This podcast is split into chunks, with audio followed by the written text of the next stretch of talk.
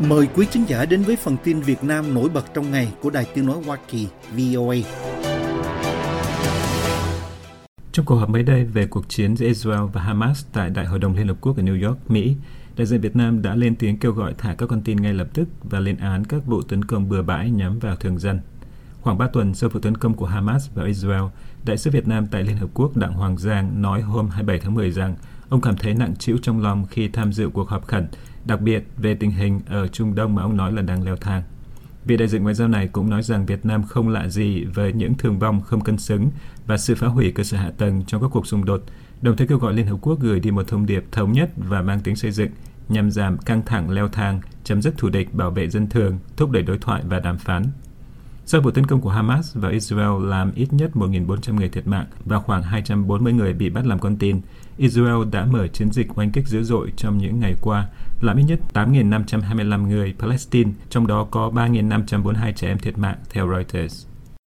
Đại sứ Giang phát biểu xin trích mọi mạng sống đều quý giá, không phân biệt chủng tộc, tôn giáo hay giới tính. Đây là lý do tại sao mọi hành động thù địch và bạo lực phải chấm dứt ngay lập tức, để chấm dứt việc có thêm đau khổ và đổ máu. Con tin phải được thả ngay lập tức một cách an toàn và vô điều kiện. Về lời kêu gọi phóng thích con tin, chị Kim Goldberry, một người phụ nữ Việt sinh sống ở thủ đô Tel Aviv của Israel cho VOA tiếng Việt biết rằng đó cũng là điều chị hy vọng. Chị nói thêm. Cái điều đấy thì em thực sự là em cũng ao ước là các con tin được thả bởi vì nhiều người dân họ không có liên can ngay cả những đứa bé, anh tới 9 tháng tuổi cũng bắt nó rồi trong đó là 30 đứa dưới 16 tuổi thì những đứa trẻ nó không có tội tình gì hết, rồi còn những người già nữa, bảy mấy, tám mươi, tám mấy tuổi thì những người dân, đó là người dân vô tội thì em thực sự là em cũng đồng ý, em cũng muốn là nhà nước Israel, tức là cả thế giới nữa, lên tiếng để mà thả các con tin đó phải vô điều kiện. Bởi vì cái lý do đó đó, cho nên là em mới đồng ý cho em mới đồng ý Israel là đổ bộ vào. Chứ nếu mà cứ chần chừ thì thật sự là không giải quyết được vấn đề gì cả. Chị Kim cho biết rằng hàng ngày gia đình chị vẫn tiếp tục phải chạy đi tránh rocket từ Gaza mỗi khi còi báo động vang lên và rằng chị ủng hộ quyền tự vệ của Israel. Tin từ Reuters hôm 31 tháng 10 dẫn lời phía Israel cho hay lực lượng của nước này đã chiến đấu với các tay súng Hamas bên trong mạng lưới đường hầm rộng lớn dưới giải Gaza nhằm tìm cách giải thoát con tin và thúc đẩy chiến dịch tiêu diệt nhóm chiến binh mà Hoa Kỳ coi là khủng bố. Theo hãng tin này, các quan chức Liên Hợp Quốc cho biết rằng hơn 1,4 triệu trong số 2,3 triệu thường dân ở Gaza đã trở thành người vô gia cư. Trong khi đó, ông James Elder, phát ngôn viên của Quỹ Nhi đồng Liên Hợp Quốc nói rằng khoảng 940 trẻ em mất tích ở vùng đất này và rằng nhiều em được cho là còn bị kẹt dưới các đống đổ nát vì các cuộc không kích của Israel. Trong bài phát biểu không nhắc cụ thể tới Israel và Hamas tại Liên Hợp Quốc, Đại sứ Việt Nam Đặng Hoàng Giang bày tỏ sự cảm thông và chia buồn sâu sắc tới gia đình của tất cả những thường dân đã thiệt mạng. Và ông nói rằng lịch sử cho thấy là chính các thường dân vô tội phải gánh chịu gánh nặng của các cuộc xung đột vũ trang. Ông Giang nói thêm xin trích, Việt Nam một lần nữa lên án bằng những lời lẽ mạnh mẽ nhất tất cả các cuộc tấn công bừa bãi vào thường dân và cơ sở hạ tầng dân sự quan trọng. Họ phải được bảo vệ theo luật pháp quốc tế, đặc biệt là tuân thủ luật nhân đạo quốc tế và các nghị quyết liên quan của Hội đồng Bảo an Liên Hợp Quốc. Theo nhà ngoại giao này, Việt Nam hoan nghênh và kêu gọi mọi nỗ lực hòa giải quốc tế hướng tới một giải pháp hòa bình, công bằng và lâu dài cho cuộc xung đột này phải dựa trên luật pháp quốc tế và các nghị quyết liên quan của Liên Hợp Quốc. Reuters đưa tin trong khi cuộc chiến bên trong lãnh thổ nhỏ bé của người Palestine nằm dưới sự cai trị của Hamas ngày càng gia tăng cường độ, Thủ tướng Israel Benjamin Netanyahu đã bác bỏ lời kêu gọi của quốc tế về ngừng giao tranh. Hãng tin này dẫn lời đại diện Liên Hợp Quốc và các quan chức viện trợ cảnh báo về một thảm họa y tế công cộng ở Gaza giữa bối cảnh các bệnh viện phải vật lộn để đối phó với số thương vong ngày càng tăng, trong khi thực phẩm, thuốc men và nước uống và nhiên liệu đang cạn kiệt. Hàng trăm người đã ký tên vào một thỉnh nguyện thư do các luật sư thảo ra để yêu cầu các lãnh đạo cao nhất của Việt Nam cùng các cơ quan có thẩm quyền xem xét và điều tra lại các vụ án mà họ cho là oan sai đối với các tử tù Hồ Duy Hải, Nguyễn Văn Trưởng và Lê Văn Mạnh, trong đó ông Mạnh đã bị hành quyết. Đây là những vụ án được chú ý nhiều nhất trong những năm trở lại đây bởi việc xét xử mà các luật sư cho là còn có nhiều sai sót và sự phản đối từ gia đình của các tử tù này. Nhiều tổ chức nhân quyền quốc tế và cả đại diện Liên Hợp Quốc cũng đã lên tiếng kêu gọi chính phủ Việt Nam điều tra xét xử lại ba vụ án mà họ nói là có dấu hiệu oan sai. Bất chấp sự phản đối của nhiều nước phương Tây và người dân trong nước, chính quyền Việt Nam đã hành quyết ông Mạnh vào ngày 22 tháng 9, trong lúc gia đình vẫn đang đi kêu oan cho ông. Một báo cáo viên đặc biệt của Liên Hợp Quốc hồi đầu tháng 10 nói rằng ông bàng hoàng và thất vọng trước việc chính phủ Việt Nam hành quyết ông Mạnh. Giống như ông Hải và ông Trưởng, ông Mạnh bị buộc tội giết người và bị kết án tử hình chỉ với những lời thú tội mà sau đó ông đã rút lại với lý do đã bị buộc phải nhận tội do tra tấn và nhục hình. Ông Mạnh bị giam giữ hơn 18 năm trước khi bị hành quyết, còn ông Trưởng và ông Hải cũng đang bị giam giữ hơn 10 năm qua và đang chờ ngày thi hành án. Các luật sư và gia đình các bị án đã nhiều lần kiến nghị, tâm thư và đưa ra nhiều tài liệu chứng cứ chứng minh việc khởi tố, truy tố, xét xử và kết án tử hình đối với cả ba tử tù Nguyễn Văn Trưởng, Hồ Duy Hải, Lê Văn Mạnh là không khách quan, thiếu thuyết phục, nhiều tài liệu chứng cứ mâu thuẫn nhưng chưa được làm rõ. Luật sư Lê Văn Hòa, người đang tư vấn và hỗ trợ pháp lý cho Nguyễn Trường Trinh kêu oan cho con là tử tù Nguyễn Văn Trưởng, viết trong thỉnh nguyện thư, hiện đã được 365 người ký tên tính đến ngày 6 tháng 11. Ông trưởng bị cáo buộc là chủ mưu và tham gia chém giết thiếu tá cảnh sát Nguyễn Văn Sinh nhằm cướp tài sản và bị Tòa án Nhân dân thành phố Hải Phòng kết án tử hình năm 2008. Gia đình ông trưởng hôm 4 tháng 8 nhận được thông báo về việc tòa đã ra quyết định tiến hành tử hình ông nhưng không được biết ngày thi hành án. Ông Trinh đã đi kêu oan cho con trai tử tù của mình trong hơn 16 năm qua. Cùng với nhiều tiếng nói từ cộng đồng quốc tế, Văn phòng Nhân quyền Liên Hợp Quốc hồi tháng 8 nói rằng họ rất quan ngại trước các thông tin về việc Việt Nam sắp xử tử ông Nguyễn Văn Trưởng giữa những cáo buộc nghiêm trọng về tra tấn và vi phạm xét xử công bằng. Nói về vụ của ông trưởng, luật sư Hòa, người từng có hàng chục năm làm việc trong ngành công an và ban nội chính trung ương trước khi hành nghề luật, nêu ra trong thỉnh nguyện thư rằng có vi phạm nghiêm trọng trong thủ tục tố tụng trong việc bảo vệ hiện trường, việc thu giữ và quản lý vật chứng rất tùy tiện. Khám nghiệm hiện trường sơ sài bỏ lọt nhiều vật chứng quan trọng và đặc biệt ông trưởng có chứng cứ ngoại phạm nhưng không được điều tra làm rõ. Ông Trinh nói với VOA rằng con trai ông ở Hải Dương tại thời điểm vụ án xảy ra ở Hải Phòng ngày 14 tháng 7 năm 2007 Viện Kiểm sát Nhân dân tối cao đã nghi ngờ tính khách quan của bản án phúc thẩm đối với ông trưởng, nhưng Hội đồng Thẩm phán Tòa án Nhân dân tối cao do tranh án Trương Hòa Bình làm chủ tọa đã bác kháng nghị này.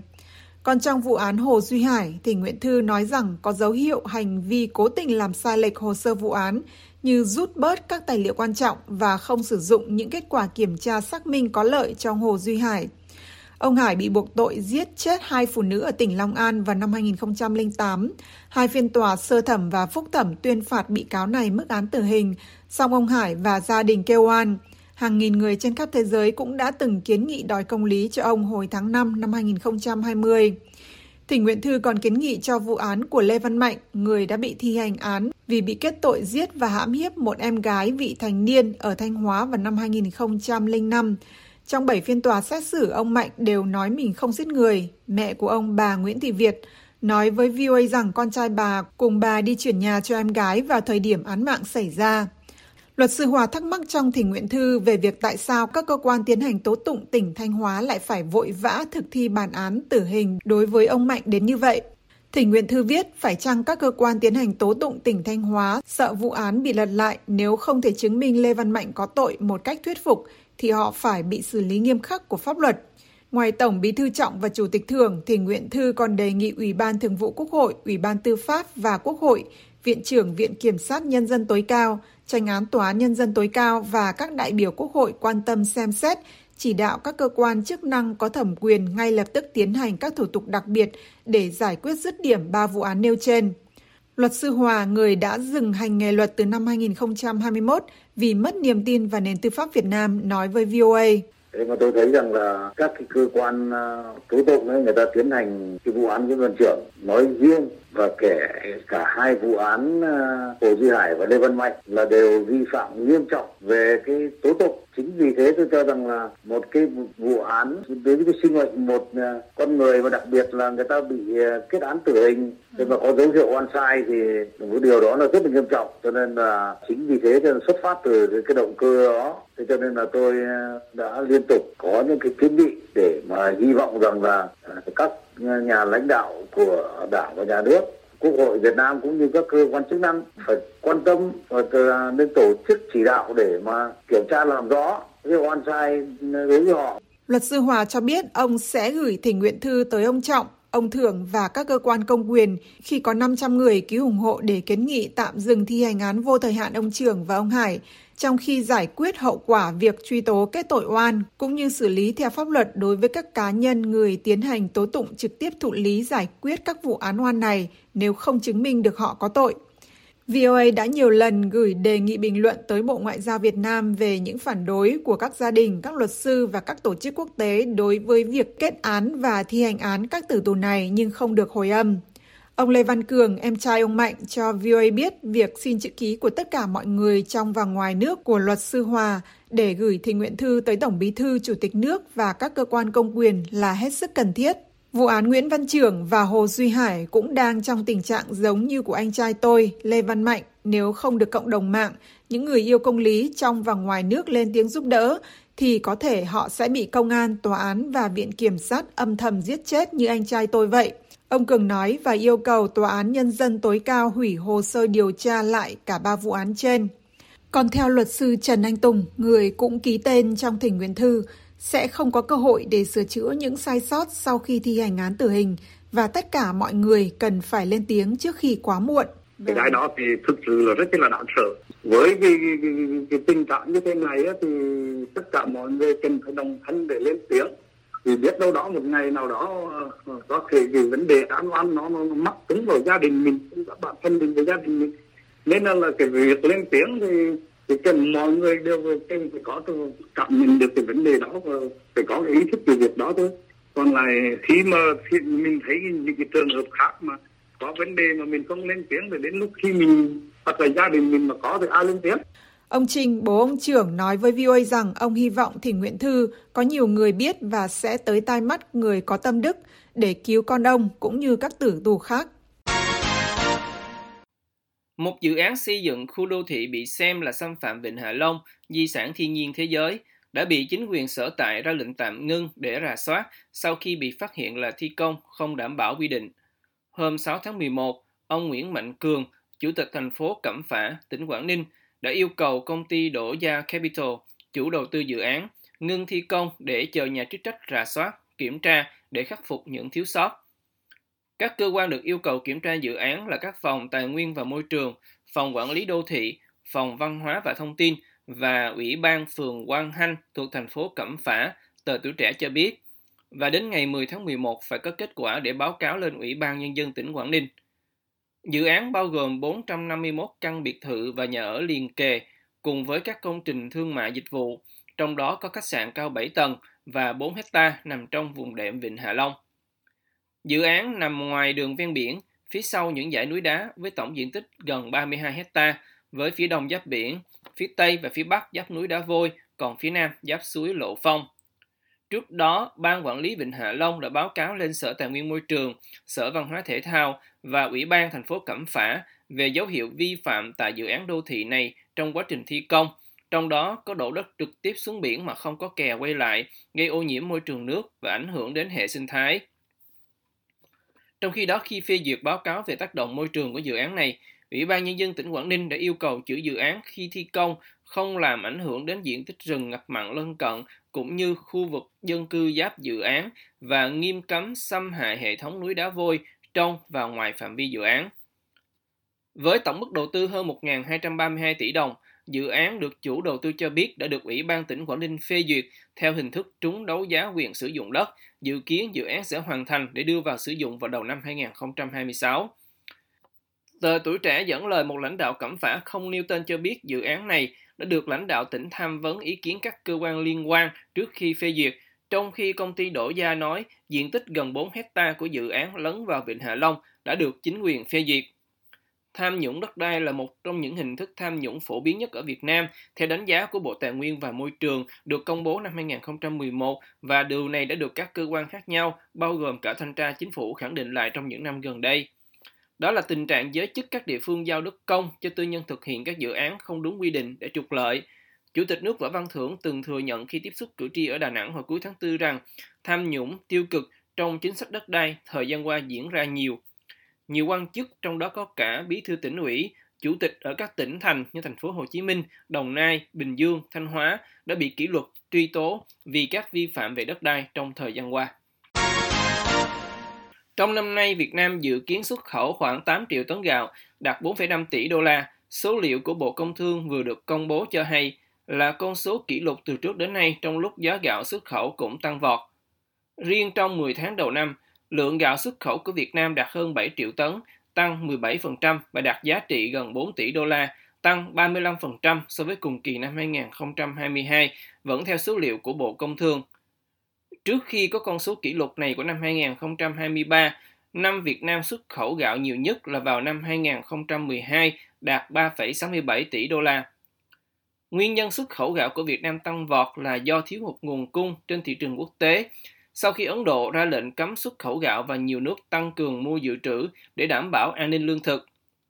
Các nước nhập khẩu gạo của Việt Nam nhiều nhất là Philippines chiếm 38,1%, Indonesia chiếm 13,7% và Trung Quốc với tỷ lệ trên 41%.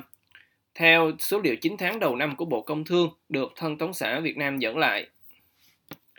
Giá gạo xuất khẩu bình quân của Việt Nam trong năm 2022 đạt 558 đô la một tấn, tăng 15,3% so với năm ngoái. Riêng trong những tháng cuối năm vượt trên 600 đô la và được dự đoán sẽ duy trì ở mức 640-650 đô la trong năm 2024. Trên thị trường quốc tế, giá gạo Việt Nam hiện đang ở mức cao nhất, đạt 653 đô la một tấn đối với gạo 5% tấm, so với 560 đô la một tấn đối với loại gạo cùng loại của Thái Lan, theo số liệu của Hiệp hội Lương thực Việt Nam VFA được Cổng Thông tin Chính phủ dẫn lại. Nếu so với mức giá hồi cuối tháng 6 là 498 đô la một tấn, thì giá xuất khẩu của gạo 5% tấm của Việt Nam đã tăng thêm 155 đô la một tấn. Trong lúc này, lệnh cấm xuất khẩu gạo của Ấn Độ từng dự kiến được dỡ bỏ trong tháng 10 có thể kéo dài đến hết tháng 2 năm sau. Lệnh cấm xuất khẩu gạo của Ấn Độ đã khiến thế giới thiếu hụt đến 40% nguồn cung. Giá gạo tiêu thụ trên thị trường nội địa của Việt Nam cũng tăng theo giá gạo xuất khẩu. Trong tháng 10, giá gạo trong nước đã tăng 300 đến 500 đồng một ký so với tháng trước, theo số liệu của Hiệp hội Lương thực Việt Nam được trang mạng VN Express dẫn lại. Dự báo từ nay đến Tết Nguyên đán, do sản lượng lúa vụ thu đông ít hơn các vụ khác, nhu cầu tăng và sản lượng xuất khẩu nhiều khiến nguồn cung gạo trong nước sẽ căng thẳng hơn mỗi năm.